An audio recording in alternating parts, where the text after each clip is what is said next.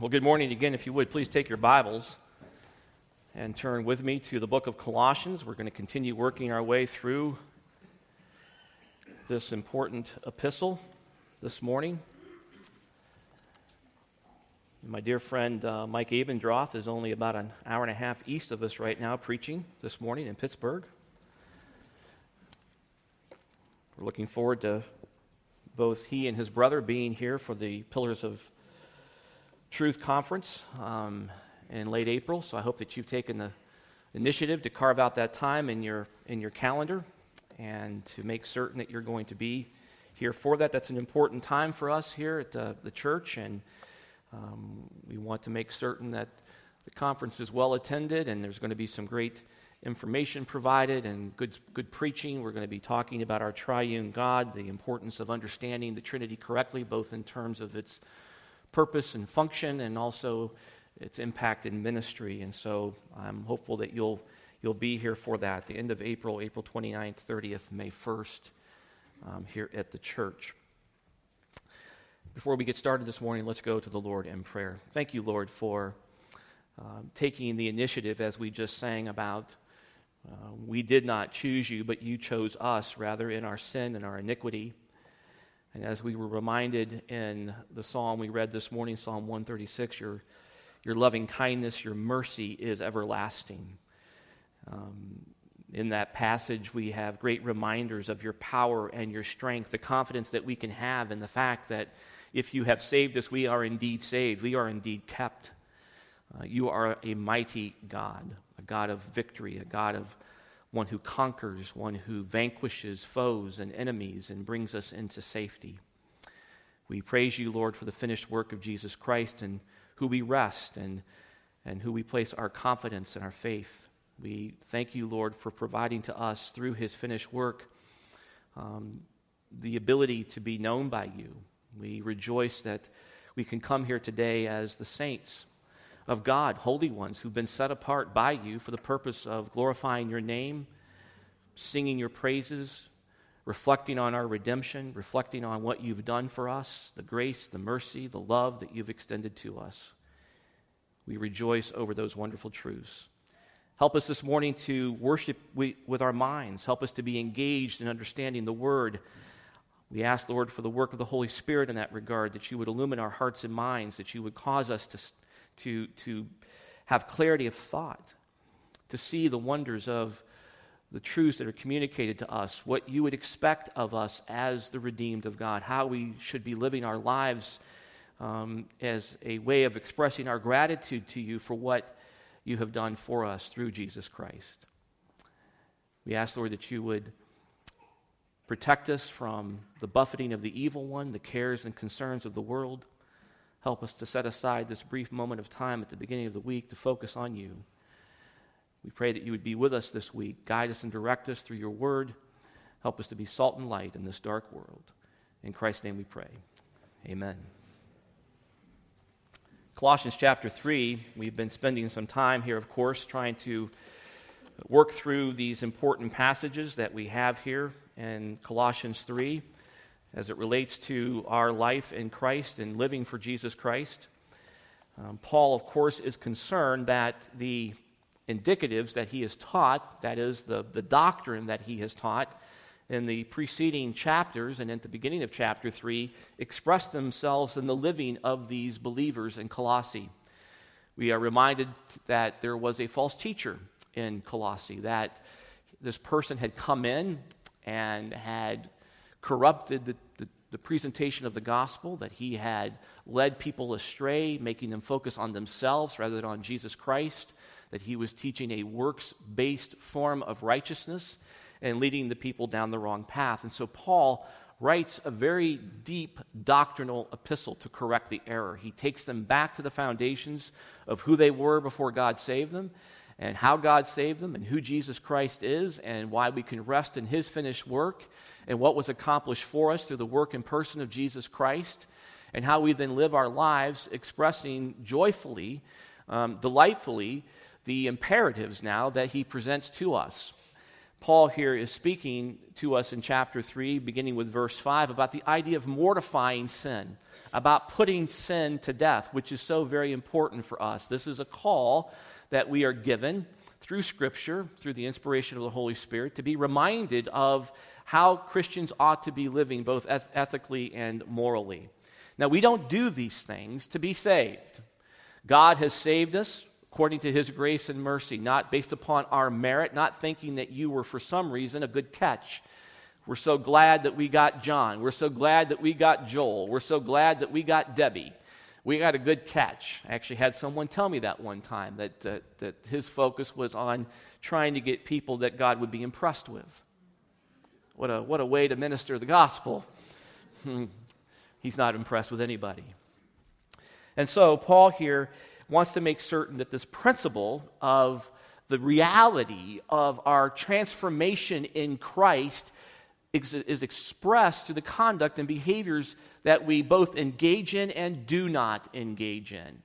And so, beginning in verse 1 of chapter 3, Paul says the following Therefore, if you have been raised up with Christ, so the predicate for all of that flows from this is based upon the idea that you are indeed a believer, that you are a Christian, that you understand that God has saved you and that He has raised you up, as communicated in chapter 2. You were dead in your trespasses and sin, and as a consequence of that, you needed someone to give you life. You can't raise yourself from the dead.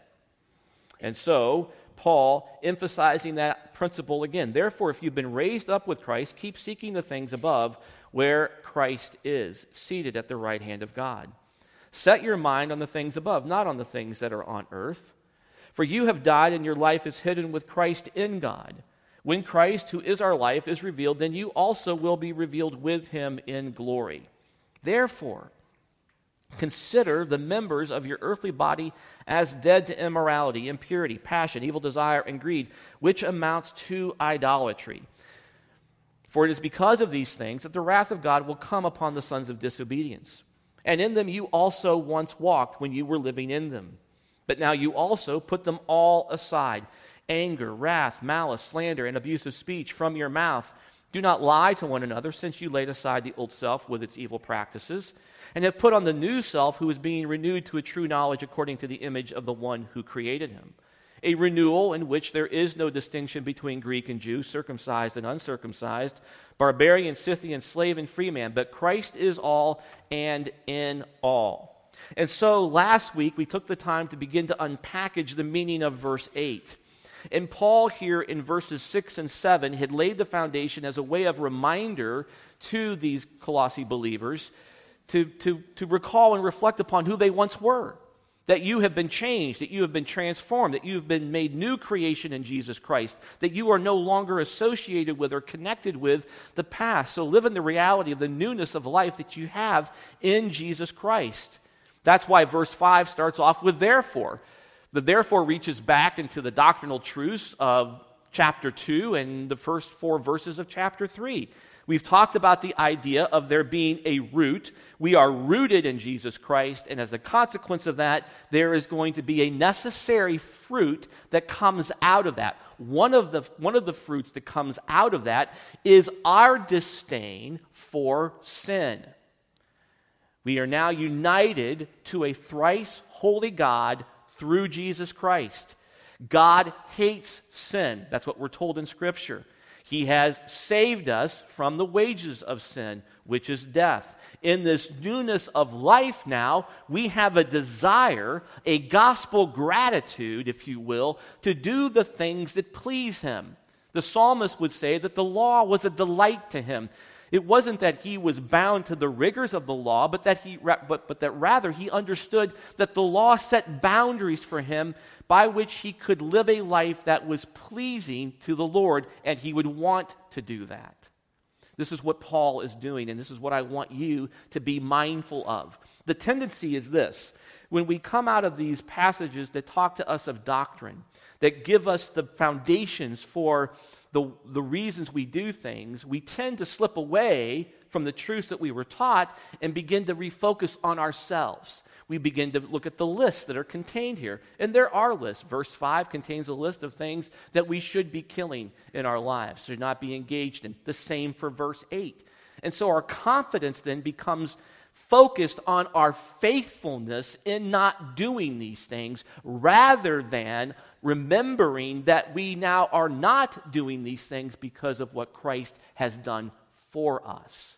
Bearing in mind that he never did any of the things in verse 5, bearing in mind that he never did any of the things in verse 8. We can take confidence and rest in that. So, here in chapter 3, verses 5 through 9, Paul has been pointing out that living in unrighteousness is inconsistent with the gospel. Because the gospel is described as the way of righteousness and a holy commandment. 2 Peter chapter 2 verse 21 does that. In other words, the gospel call is not just to believe in our heads, but also to follow Christ in our lives out of gratitude for what he has done for us. The grace of the gospel must go hand in hand with a lifestyle of righteousness. Those who are united to Christ will live out that reality in their daily living or walk, as it's often referred to in Scripture. You can go to Galatians chapter 5, and Paul uses that imagery in a very vivid way, speaking of those who walk in the flesh versus those who walk in the what? Spirit. Paul there identifying that there is clearly a distinction to be made between those who are in the flesh, that is, those who are unregenerate, unsaved people, versus those who are. For Paul, it necessarily follows that a Christian is going to do what? Act like a Christian. Such a novel idea. How remarkable is that? And so for Paul, he wants to make certain that they're grasping the magnitude, the wonder, the transformative effect of their salvation on the way they live, on the way they think, on the way they act with each other, the things that they do and the things that they don't do. We then see that grace empowers us to live in righteousness. Grace does not give us a free pass to sin as much as we please. As a consequence, we mortify our sin rather than making our identity to be determined by the sum total of our lusts, of our sins, which is so common today, as we know from those who would say that there are now things such as gay Christians or some other type of category that we're placing everybody in. That's antithetical, that's completely contrary to what Paul is saying. And I want to make certain that you're grasping the significance of that. Paul makes this point very vividly when he writes to um, his young mentor and student, Titus. Turn with me to Titus chapter 2.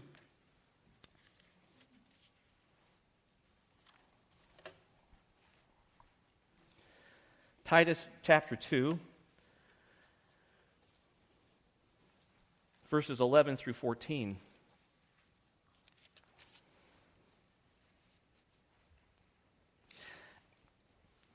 These are important words. Titus chapter 2, verse 11. Starting with verse 11. For the grace of God has appeared, bringing salvation to all men. He's not a universalist. He's speaking to the idea that all, all types of men, all ethnic groups. It's not just restricted to the Jews, it's for everybody. For the grace of God has appeared, bringing salvation to all men, instructing us to deny what? Ungodliness. Now, pay attention to the words. Instructing us to deny ungodliness and worldly desires and to live sensibly. I like these words to live sensibly, righteously, and godly in the present age. How are these verses forgotten by so many people? How is it that we can have people with a straight face put before us the idea that the sum of their lusts identify them as a Christian. It's preposterous. It's ridiculous. We are to live sensibly. We are to live righteously and godly in the present age. Verse 13, looking for the blessed hope and the appearing of the glory of our great God and Savior, Christ Jesus. I like the idea of an ethics driven by our eschatology. That's what, that's what Paul's doing there. That those who are the redeemed of Christ are going to live ethically and morally, waiting for the one who's going to come back that saved them and enabled them to live that way. That's important.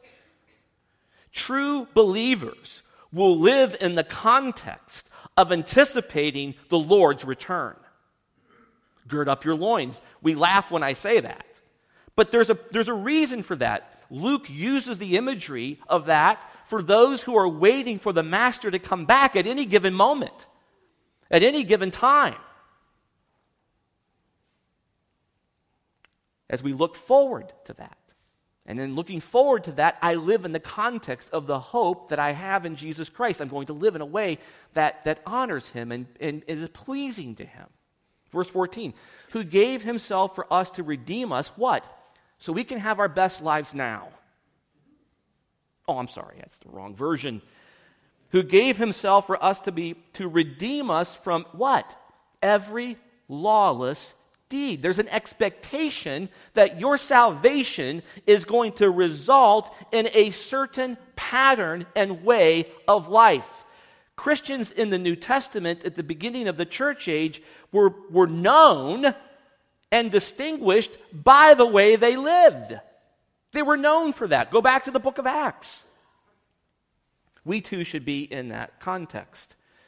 So he gave himself for us to be redeemed to be bought back, to be brought back in. Paul, Colossians 1:13, he has delivered you from the domain of darkness, brought you into the kingdom of light, who gave himself for us to be to redeem us from every lawless deed and to what? Look at the word here he uses.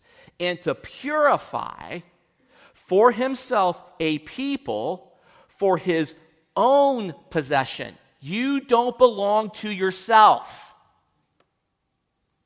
Don't buy into that nonsense. There's so much of that going on today. Learn to love yourself, embrace your inner you, what, whatever that is.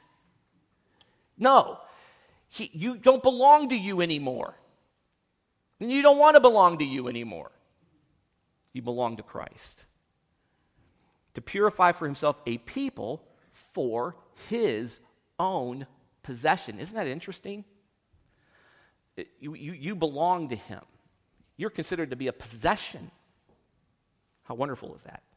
As a consequence, what? We are zealous for good works. What's a zealot? Paul was known before God saved him to be a zealot for the Jews, persecuting the Christians, which means he did it with great vigor and with great energy and with purpose and with a bent towards accomplishing the goal and the end to which he was sent, which was to what? Get rid of Christians. And he did it zealously. We remember from Isaiah chapter 9 that the zeal of God will see to it that all the things that are promised in Isaiah chapter 9 will come to pass. We too then ought to live in that same manner. Not, please, not to get more saved not to even be saved. You're already saved. God saved you. What Paul is now saying to you is that you're going to live out the reality of that regeneration by the things that you both do and do not do. So, God's free grace of salvation is for the purpose that we would be purified and be zealous for good works. This gospel gratitude that grows out of that, that, that structure that we see in Scripture of guilt, grace, and gratitude. Guilt, grace, and gratitude. That's what the Scripture teaches you about yourself. You're guilty and condemned, fallen, captured in your sin, dead in your trespasses and sin. Something has to happen to get you out of that. Go back to Romans 3. Romans chapter 3. Look at the person that Paul describes there. That's you. That's you guilty, condemned. You've got to get out of that context. You can't do it yourself. God does it. He brings you out of that by His grace. His mercy is everlasting, right? And out of gratitude, you're going to live for Him to demonstrate the reality of that. You see, it is because of Christ. It is because of Christ that we do these things. Rather than indulging them, we are to kill them, mortify them, because we can and we want to. So we, we don't do the things that are listed in verse 5. Um, we don't do the things that are listed in verse 8. All because of what Jesus Christ has done. We now understand, because our minds have been opened, to what we can do to please the Lord. As Paul so often noted in his epistles, and here in Colossians as well, through the gift of faith alone, God gives us Christ and all that he is for us for all of life. The law says, do this and live. The gospel says, I, Christ, have done this so that you shall live. Now remember this. This law gospel distinction is so important. Let me say it again. Through the gift of faith alone, God gives us Christ and all that he is for us for all of life.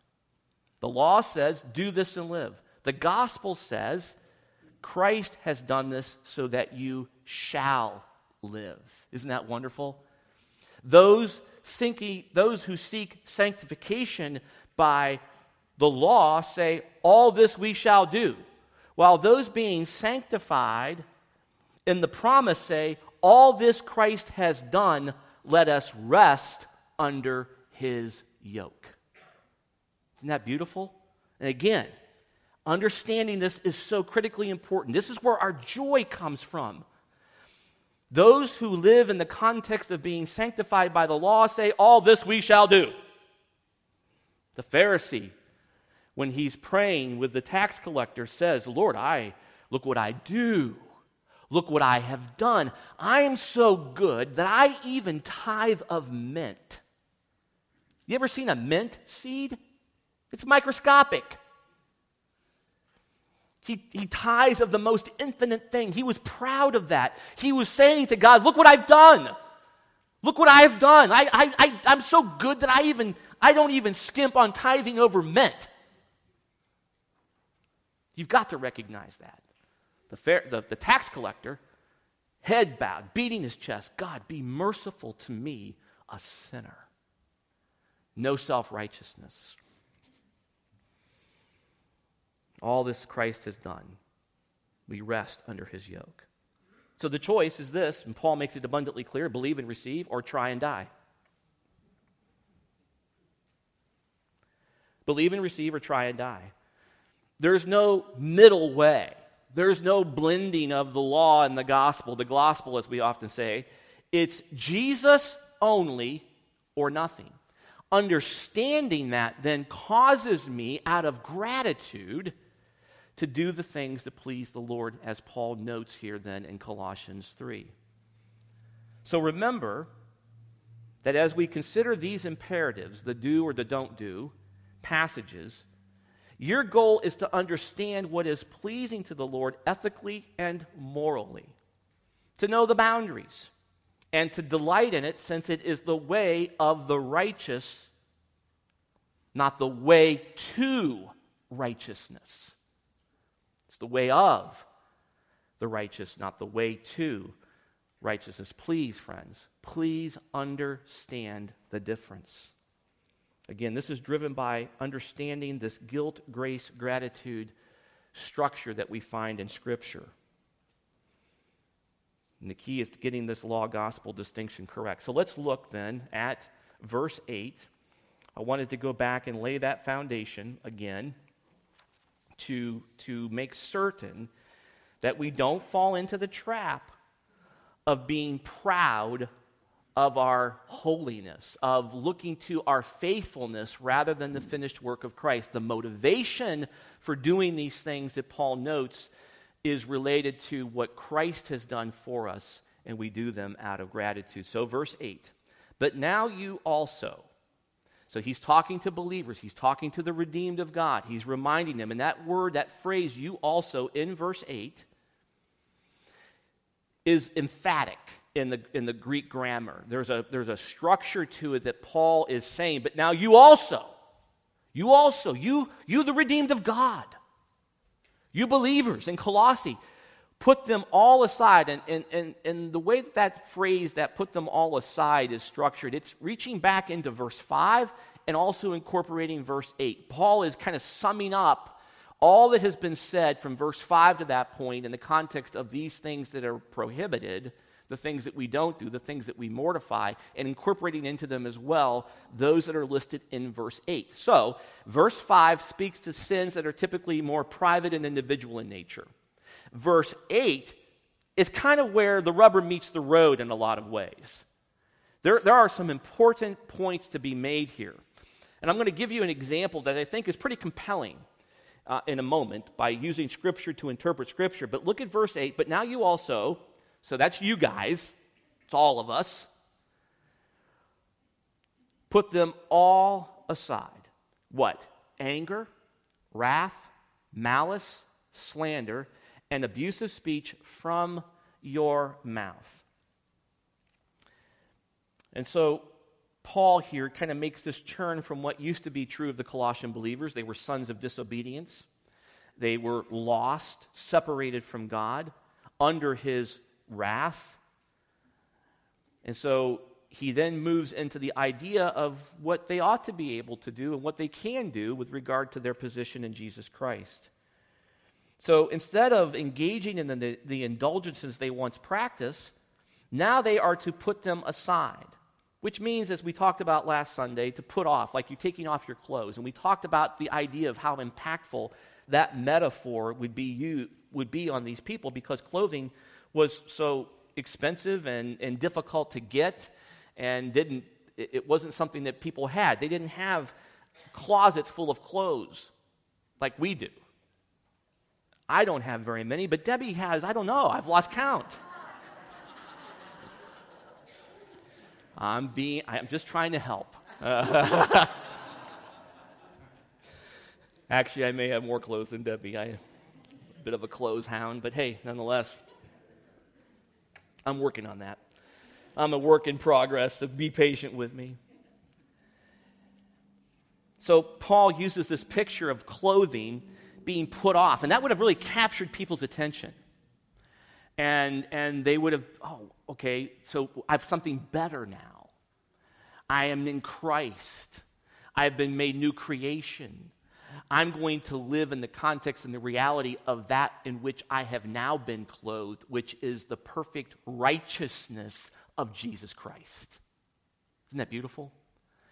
So that, that, that position, that posture, then leads me and, and enables me to do what I'm called to do, and that is to, to put these things aside to not be engaged in them. Don't let them be the pattern of your lives. I'm not saying to you that you're never going to be angry again, that you're never going to be bitter again, that you're never going to not engage in some of these sins, whether they be in verse 5 or verse 8.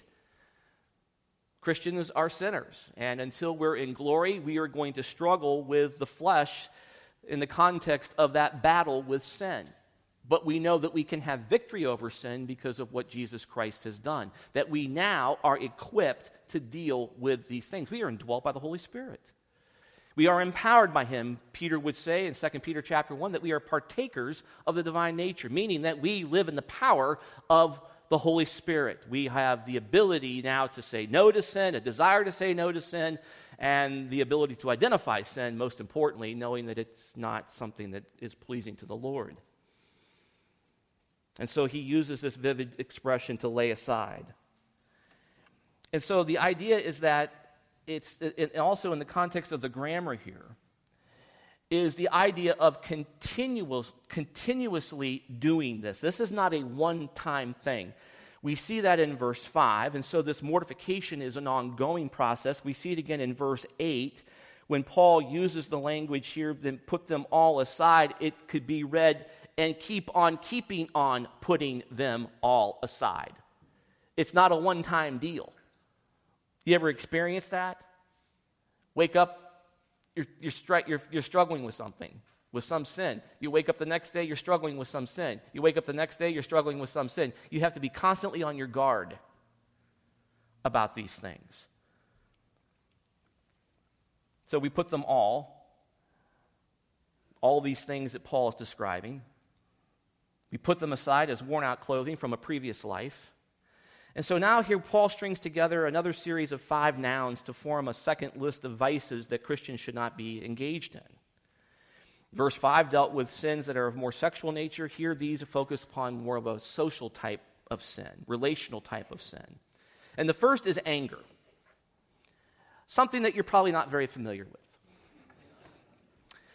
So, this is going to be hard for me because it's hard to relate, right? Who's ever been angry? First is anger. And this is a powerful word that Paul uses here. It's derived from a word that means to team, and that's T E E M, not T E A M, but to team, denoting an internal motion, especially that of plants and fruits swelling with juice. So, so this anger is something that is, that is like wanting to burst out of you like juice in a grape or, or juice in an orange. You know, I, I, uh, I, I, bought a, a press this last year for my uh, incredibly unfruitful endeavors in my orchard, thinking that if I crushed what I grew, I would enjoy it more.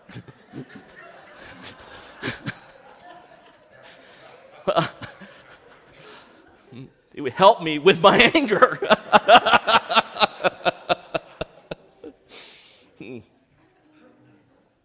so, Debbie and I go out into the driveway and we picked all these grapes and we've got apples too and we're putting stuff in and, and we're, we crush it and these, these grapes and things, they explode.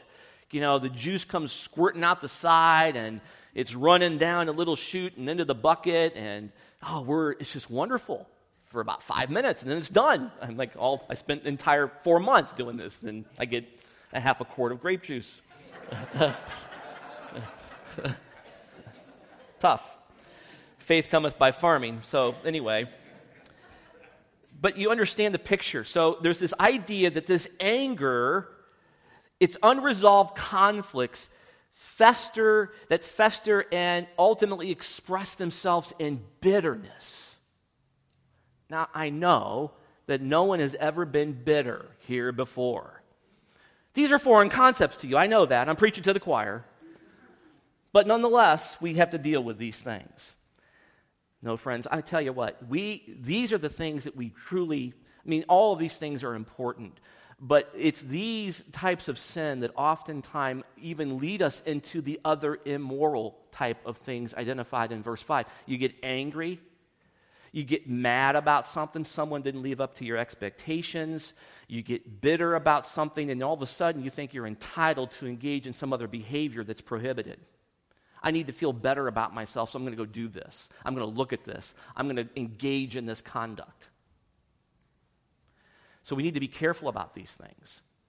And so Paul here is, is, is addressing the issue of those unresolved conflicts that fester and ultimately express themselves in bitterness.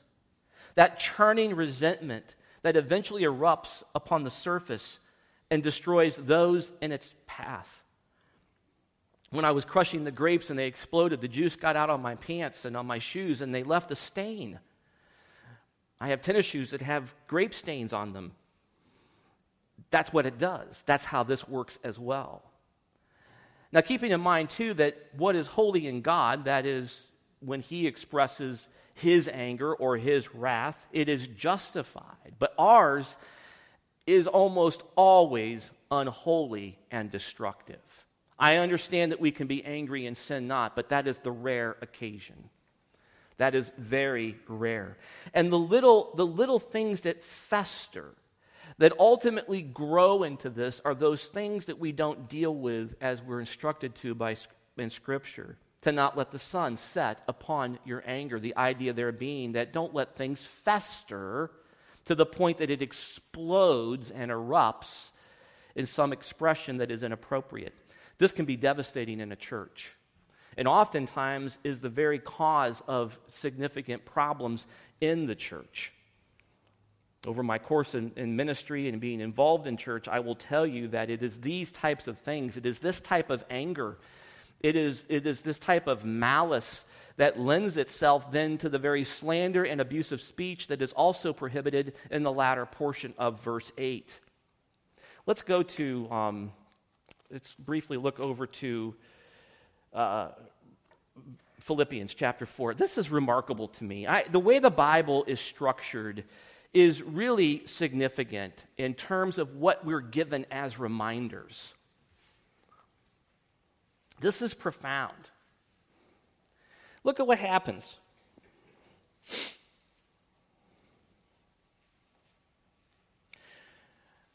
Paul begins in verse 4, chapter 4, verse 1. Therefore, my beloved brethren, Philippians 4, verse 1 Therefore, my beloved brethren, whom I long to see, my joy and crown, in this way stand firm in the Lord, my beloved. Look what he does in verse 2. I urge Euodia and I urge Syntyche to live in harmony in the Lord. Why? What's going on? Now, isn't it significant that for all of the church ages, you know about these two women? But why? Because they were stellar in the church. They were people to be mimicked and modeled. No, because they were fighting with each other. Their fight had, flow, had flowed out and into the congregation, so much so that Paul had to write about it in a letter to the church. Hey, you two, deal with your anger and your bitterness. Live in harmony with each other. Live in the reality of who you are in Jesus Christ. Stop acting this way. So, for all of church history, you don't want to be these two people. You don't want your name in the book for this reason. That's not it. Well, hey, you know, mom and mom Euodia and Aunt Syntyche are in the in the book. You know, hey, that's pretty good. At least they're in. No. So, friends, these are the types of things. So it's interesting to me that Paul, under the inspiration of the Holy Spirit in Philippians, would remind us of two people who were not mortifying the very sins that he's speaking of in Colossians chapter 3, verse 8. The consequences of not mortifying those sins in 3 8 result in you being remembered in Philippians 4 2. That's important. Paul understands that these types of sins destroy churches. Paul understands that because of these types of sins, there are factions created. There are barriers established that prevent you from using your spiritual gifts. You get so angry and so bitter that you won't fellowship with other people. That's wrong. That's sin. This is the very thing that Paul is calling us to stop. Look, again, put aside, take off that old filthy clothing. Put them aside. You are, the, you are the redeemed of God. You belong to Jesus Christ. You have been bought and purchased. You were hostile in mind, Colossians 1:21. You have now been reconciled, presented to the Father as a trophy of grace. Live in the context of the reality of that. You live in the finished work of Jesus Christ. You ought to be the happiest people on the face of the planet. Why are you fighting with each other? What on earth is going on? What's wrong with you people? That's what's going on here. So Paul, Paul is saying to them, you don't do that. These are the things that you mortify. That's how the world lives. You know, it's shameful, I think, that the church has a reputation for being so divisive, for being full of angry people. For pe- people will say, "Oh, I'm not going to church anymore." There was a big fight. They had a church split. Everybody got blew up. It got people got angry. They got mad. Blah blah blah. That's unfortunately kind of what we're known for. We got to stop this. Jerry Bridges would characterize some of these things as respectable sins. We've become so accustomed to them that we're comfortable with them. It's okay. In fact, there might even be people within the church who are known because they're angry all the time. Amongst yourselves in quiet conversation, you may say, I can't communicate with that person because they're so angry. I'm not going to deal with that person because they're so angry, because they're bitter, because they're full of wrath and malice, and, sl- and they'll speak evil of me. This is what it leads to. Let's keep going through the list. It doesn't get any better. Morale, the beatings will stop when morale improves. But this is important for us to understand the words and their meaning. So, second, we have dealt with anger. Think of the grape that's about to burst, wrath. This is a common, this is a common usage of Paul. He often identifies these things in other vice lists. We can find them in Galatians 5:20, Ephesians 4:31. This previous word that we looked at, anger, described a settled wrath. Um, but in contrast, this word is, is used of anger that boils up and subsides again. So it's kind of an ebb and flow. It's kind of a bat. Oh, one minute they're okay. They're are they angry or not? I don't know. So it's an active. It's an active anger that's constantly. It, you're you're on pins and needles with this person. You, you don't know if they're going to hug you or punch you in the face. You, you're constantly dancing around. Now, husbands and wives, I want you to think about this for a minute. We're going to get to some passages later on in Colossians 3, but unfortunately, these that, that, that, that, that speak to the issue of the relationship between a husband and wife. So let's not disconnect this language from that relationship. There are husbands and wives who live in the context of this. There are husbands who are afraid to speak to their wives, they're not sure what they're going to get. There are wives who are afraid to speak to their emotionally in turmoil husband who's always moody. You can't talk to him and you can't approach him and you can't say anything to him because you don't know if he's going to blow up or bring you flowers. We got to stop living like that. Now, friends, this is where the rubber meets the road. Christians live in the context of the reality of their union with Jesus Christ. I'm not saying that you are sinless. You're never going to be sinless, but you can work on these things and you should not be known by them. There should not be a church where people are known within the church as being the angry people,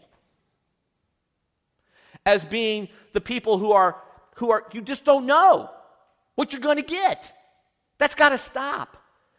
Think about that. Now, Philippians 4 2, you got the two women who refuse to live in harmony with each other. You've got an apostle of Jesus Christ writing to them saying, Behave yourself, stop it, live in harmony with each other. What are you doing? Satan loves this kind of stuff. It's the little foxes that destroy the grapes, is what we're told in Scripture. And Satan knows his playbook is worn and torn. He knows how to push these buttons. You can live, you can leave church, have heard the greatest message you've ever heard. You get slided in the hallway on the way out, and you're fuming for the rest of the week. That's sin. That's flat out sin. Paul says, put that aside. We don't live that way anymore. This is a person, this idea of wrath is one who has angry tempers, outbursts of anger. The third word is malice. And it speaks of evil.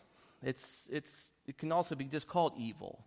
And Paul does use that reference in another passage in Corinthians, but, um, but here it's, it's, it's a more specialized sense of this idea of malice. It, this, this, this idea of malice describes a maliciousness or inward viciousness of disposition. So, you know, in the law, one of the things that we have to deal with is whether or not, you know, there's certain causes of action. One of the elements is malice. Did they have, did they form the requisite mindset, the mens rea it's called? And one of the elements may be malice. That is a maliciousness or inward viciousness of disposition. There was an intent. There was a deliberation. And the law will say that if you can prove that element, you get punitive damages. You get more money. It's amplified. You just don't get to have what you lost, but you get to punish the person for being that way. The reason behind that is because we don't want people to act that way in a civil society. And so juries get to punish people who act in malice. And so Paul here is concerned about the idea of those who would act maliciously, an inward, let's think about this for a minute. It's an inward viciousness of disposition. That means you're, you're that way. Yeah, I don't know how else to put it. And again, let's go back to our relationships with our families and with our, with our, our spouses and with our children. Fathers, we're going to find later, don't provoke your children to wrath. Don't be that person who is, who is viciously disposed to be that way. Stop acting like that. A maliciousness or inward viciousness of disposition, dear friends, that is antithetical to being a Christian. And I'm going to say, if that is the marker of your life, if that is how people have known you for most of your life, people have avoided you, family won't get together with you, people in church won't fellowship with you, that's a massive problem. And all, in all likelihood, what I would end up doing with you is talking to you about the gospel and about Jesus Christ.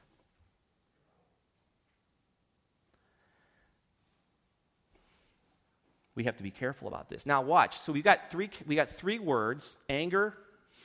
We have anger and wrath and malice. These things, so you've got that one category, but now you have these two other words.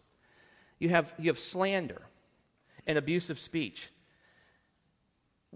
It's from this Greek root word that's for slander that we derive our word blasphemy. And it can have that connotation when used of speech directed against God. When directed at persons, however, it can also refer to slander, that is, things that are spoken, or more generally to abusive language. The adjective um, that, that, that, that's used here by Paul is to give a sense of the, the, the problem that it poses, the nature of the, the type of speech that's associated with it. It's speech against people. This would dovetail into gossip. Um, and, and engaging in that type of communication about people. I wasn't gossiping, I was just talking about the problem they have. Oh, really? You know, that's a problem too. And so Paul here is saying that this type of is something that is common within the world, but shouldn't be com- common in the church. This idea of abusive speech is problematic, which is what Paul says. Again, it kind of dovetails together slander, abusive speech. It's evil speaking, is the idea. It's evil speech in the sense of obscene speech. These types of words, this type of language is to be kept from our mouths, to be kept out of our communication. And so these two words, slander and abusive speech, are, are synonymous in many ways, very similar. And so here we see in verse 5, or as in verse 5, Paul, in verse 5, Paul began with the manifestation of the evil and worked backward towards its root motivation. Here, however, he moves in the opposite direction. He begins with the root motivation, anger, and moving outward in ever decreasing elements. And so the root here is anger. Anger. And that's something that we have to deal with. Paul says to put them all aside. And like with greed, we need to deal with that root sin. So, as I used before, the example of the dandelions, if I go out in the yard and I pop the top of a dandelion off, get the flower, underneath that flower is probably two to three feet of root. I, if I don't want the dandelion anymore, I got to kill the root.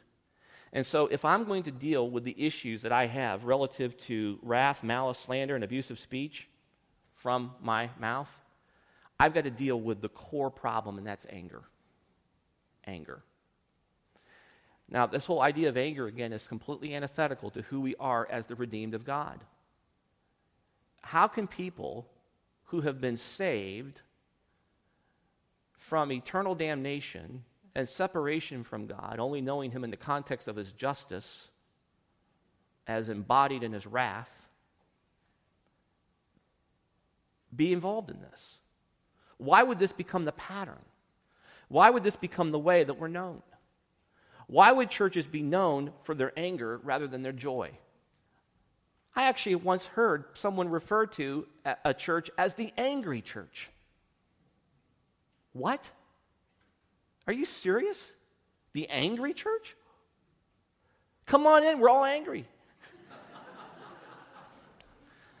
You're going to come in happy, but you're going to leave angry.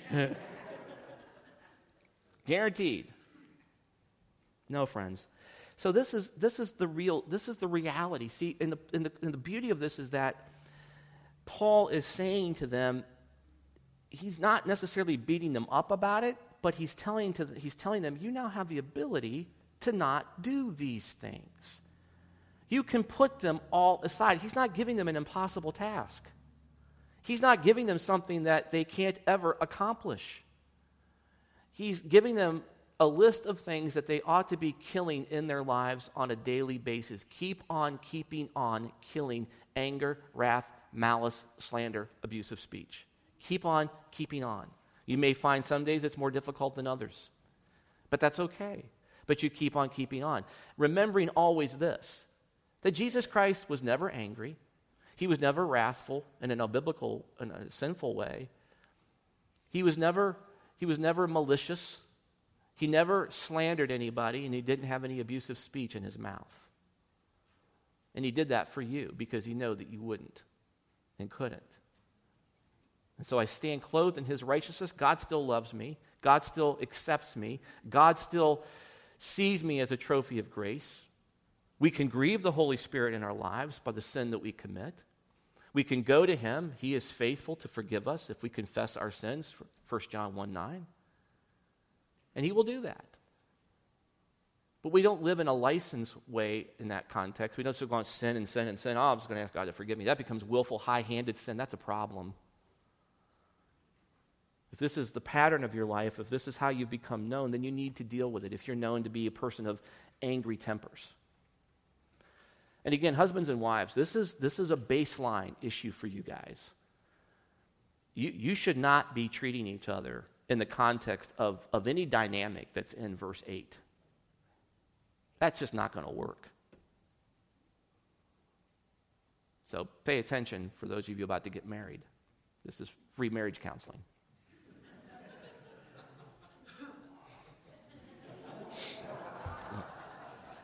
So, deal with it. Don't let the sun set on your anger. If you're angry at somebody here at church, go talk to them. Go, go, go sit down with them and say, listen, I, I, I need to talk with you about this. And, and just and, and, and deal with it. Don't let those things continue to fester because at some point the grape's going to explode. So as I'm standing there pressing the grapes, I'm turning the handle. At first, they're not, they're not doing anything. They're just in there, you know, just talking to each other. And I'm turning it, and, and a little bit, little bit of juice comes out. I keep churning, and all of, man, all of a sudden, it's just it's an explosion of grape juice. Welch's. Do you see how it works? So, friends, deal with these issues. You don't want to be the ladies in Philippians 4 2. We don't want to be known as a church that acts like this. We are the redeemed of God. We are in union with Christ. We are rooted in Him. Let the fruit of that root express itself by putting aside these sins. We'll say more about this as we move into the balance of chapter 3, dealing with the family, but I hope that you'll, you'll grasp this. Knowing that Jesus Christ is there, He, is, he has lived a life of, of perfection for us. We can rest in His finished work. But we still deal with these issues because we want to. We love Him so very much. Let's pray. Lord, we love you. Thank you for this reminder that we have from your word about how we ought to live our lives, the things that we need to be aware of. Maybe these are blind spots, these are good reminders to us. We all have areas that we need to work on. Forgive us for allowing these things to fester. Forgive us for allowing our anger to explode and for this anger to turn into slanderous, abusive speech about other people, indeed the redeemed, other believers. Help us to be kind and gentle in the speech that we engage in, edifying words rather than abusive speech. Forgive us, Lord, for not being attentive to these things, allowing these things to become patterns and practices within our lives. Help us to see what the Word of God has for us and understanding how we can live in a way that is pleasing to you within the boundaries that you have set for us. Knowing that Jesus Christ is our advocate, He is faithful always when we are faithless, He is, he is strong when we are weak, He is always speaking purely when we do not. We rejoice over that great truth. We rest in His finished work and rejoice that we are known by you through Him. And we pray, praise you in His name. Amen. God bless you.